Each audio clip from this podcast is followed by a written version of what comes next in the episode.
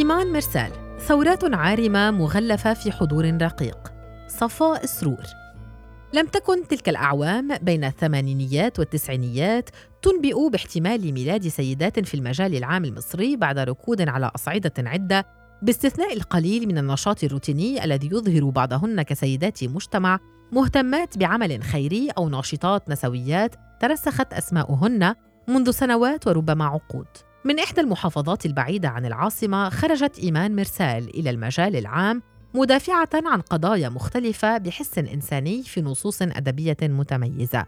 فترسخ اسمها واحدة من أهم شاعرات مصر إذ تحظى بتقدير دولي توجه إعلان اسمها أمس الأربعاء التاسع عشر من أبريل نيسان ضمن القائمة القصيرة للمرشحين للفوز بجائزة جريفن للشعر لعام 2023 والمقرر إعلانها في احتفال في مدينة تورونتو بكندا في يونيو حزيران المقبل. قبل أيام معدودة من هذا الإعلان عن الجائزة التي ترشحت لها إيمان عن قصائدها المترجمة إلى الإنجليزية في ديوان The Threshold العتبة. الصادر عام 2022 عن دار ماكميليان كانت وزميلها مترجم القصائد روبن كريزويل يتواصلان مع الجمهور من خلال قراءة أجزاء من الديوان في فيديو قصير منشور عبر حسابها الرسمي على فيسبوك.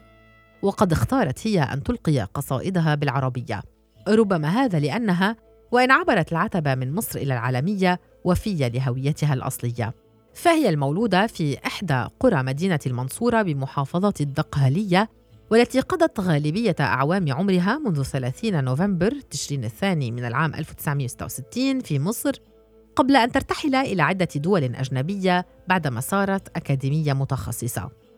هذا التخصص بدأته إيمان طالبة في جامعة القاهرة تدرس العربية لتواصل رحلتها مع اللغة وآدابها بالحصول على الماجستير برسالة تحمل عنوان التناص الصوفي في شعر أدونيس. ثم أصبحت أستاذة مساعدة للأدب العربي ودراسات الشرق الأوسط في جامعة ألبرتا. ثم أقامت في برلين كأستاذة متفرغة للعام 2012-2013 لإنهاء كتابها عن أمريكا في كتابة الرحلة العربية وهو تطوير لأطروحتها للدكتوراه التي حصلت عليها في العام 2009 إلى العمل الأكاديمي كان لمرسال أنشطة أخرى تعكس ولاءها للهوية فحين بلغت العشرين من عمرها شاركت بين العام 1986 و 1992 في تحرير مجلة بنت الأرض لسان حال مجموعة من الناشطات المدافعات عن حقوق الإنسان وحقوق النساء في محافظة الدقهلية مسقط رأسها تحت مظلة حزب التجمع ذي الأيديولوجية اليسارية. وذلك خلال فترة كانت فيها الحياة السياسية في مصر تقاوم المحاولات الشرسة للتجفيف.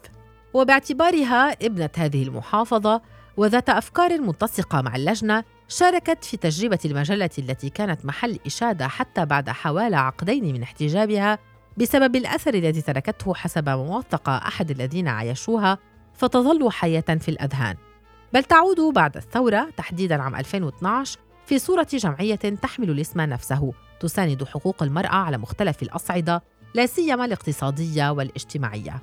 ربما بنت الأرض ليست مجلة معروفة لكثيرين، لكنها واحدة من تجارب صحفية مرت بها إيمان مثل الجراد، وهي من أهم المجلات الأدبية المعبرة عن جماعة شعراء التسعينيات وأدب ونقد والكتابة الأخرى، والأخيرة أيضاً مثلت صوت الحداثة في المشهد الأدبي والنقدي المصري خلال التسعينيات وتعرف بأنها إصدار غير دوري مستقل صدرت بمجهود من مبدعي الثمانينيات وأحدهم محررها العام هشام قشطة الذي اعتبرها أحد إرهاصات ثورة 25 يناير إذ كانت منذ البداية تدافع عن الصوت المهمش في الثقافة المصرية قبل أن توقفها الدواعي المادية.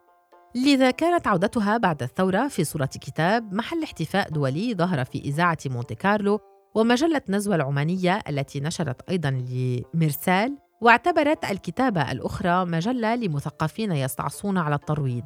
ورأى الكاتب المصري سيد محمود أن توجهات تلك المجلة رسخت حضور قصيدة النثر وشعرائها وهو ما بدا في نصوص إيمان المنشورة في أعداد مختلفة منها. شاعرة مصرية وأستاذة مساعدة في الأدب العربي ودراسات الشرق الأوسط بجامعة ألبرتا كندا. من كتبها جغرافيا بديلة 2006 وحتى أتخلى عن فكرة البيوت 2013 هذا تعريف بإيمان مرسال يطالعه القارئ على الغلاف الخلفي لكتابها كيف تلتئم عن الأمومة وأشباحها. أتى التعريف في سطرين ربما بحكم المساحة أو باعتباره ختاما لتعريف أكبر وأوسع قدمه للقارئ النص في ذلك الكتاب. الذي ترجمت فيه إيمان وقائع وأحلام مرت بها بعد تجربة الأمومة فكانت بها صوتا يترجم خواطر عشرات الأمهات. فمع الأمومة وأشباحها استعرضت اختلافات بين عالمين. الأول الذي تعيش فيه منذ أواخر التسعينيات والثاني حيث ولدت وفقدت أمها وهي بعد طفلة. كما تنقلت بين الخوف من التجربة والتزاماتها التي قد تصل إلى حد طمس الهوية لصالح الصغير إلى ما فيها من متعة وحميمية كتبتها بمشاعر بدت فيها أمومتها التي يشعر بها القارئ في نص آخر كتبته عام 2016 بمجلة الإنساني في رثاء الصغير ألان كردي وغيره من ضحايا الصراعات. من الأمور الجلية مع مرسال ونصوصها هو الحميمية تجاه قرائها فهي الحريصة على تبادل المشاعر والأفكار معهم مثل ما يظهر في اللقاءات أحدها كان بمثابة تفكير جماعي ونقاش مفتوح بعد كتاب الأمومة ومصاعبها وما تلجأ إليه الأم من حيل لشحن طاقتها ولقاء آخر قدمت فيه رؤية الكتاب وكيف أنه محاولة لفهم الأمومة وأثارها على المستوى المهني والمجتمعي والنفسي. الأحاديث عن المشاعر والنفسية حاضرة في نصوص إيمان ليس فقط على غرار الأمومة بل أيضاً في عمل يعد من أبرز ما أنتجت وهو في أثر عنايات الزيات. فحين كانت تزور سورة الأزبكية لشراء كتاب عن الأولياء لفت نظرها اسم السيدة مكتوبا على غلاف رواية بعنوان الحب والصمت. فدخلت إلى عالم عنايات الزيات لتتقصى أثرها. في الرحلة اكتشفت إيمان الكثير وقدمته للقارئ عن الكاتبة صاحبة الرواية الوحيدة التي لم يكتب لها الخروج للنور إلا بعد سنوات من انتحار كتيبتها عنايات وهي بعد شابة لم تبلغ الثلاثين من عمرها.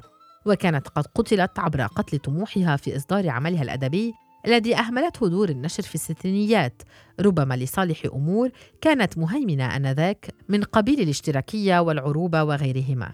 رسمت مرسال ليس في كتبها فقط بل أيضا في ما أجري معها من لقاءات بعده ولدى نيلها الجائزة التي حصلت عليها عنه صورة للمشهد الثقافي في عصر الحب والصمت وكيف كان الاحتفاء بالبعض وتجاهل الآخر. فظهر اهتمامها بكفاح كاتبة للحصول على حق بسيط لم يكن الحصول عليه بالصعب في حال تطبيق المساواة والعدالة اللتين لم يكن للزيات نصيب منهما تحت حكم كان يتم الترويج له باعتباره بداية عصر جديد. لكن ربما كان هذا هو السر فالرواية لم تكن مهمة لذلك العصر الجديد ورجاله. عدا أن كاتبتها من الطبقة الأرستقراطية غير المقربة إن لم تكن منبوذة لهم ثم تحولت إلى فيلم سينمائي في السبعينيات وأعادت لها إيمان الحياة من جديد بما بذلته من مجهود استقصائي وبحثي وأدبي لرسم حياة كاتبتها والإجابة عن تساؤلاتها الشخصية التي أثيرت منذ رأت الاسم والرواية والرغبة في معرفة أسباب انتحارها. عدا الرحلة الأدبية التي تقصت بها إيمان أثر عنايات الزيات كان لها رحلات أخرى واقعية منها ما هو على المستوى الأكاديمي منذ رحلت عن مصر إلى الولايات المتحدة ومنها إلى كندا حيث تعمل أستاذة مساعدة للأدب العربي ودراسات الشرق الأوسط في جامعة ألبرتا كما أقامت في مرسيليا بفرنسا حيث عملت في جامعة مرسيليا لهذه الرحلات جميعها فوائد. إحداها أنها صارت الاسم الذي يثري بحضوره أي فعالية ثقافية يحرص منظموها على مشاركتها فيها. كما أن أعمالها تلقى اهتماما لدى أجانب حرصوا على ضرورة ترجمة أشعارها لحضور هذه الفعاليات مثل ما تحرص العديد من الإصدارات الأدبية على ضم نصوصها إليها بل أرشفتها أيضاً.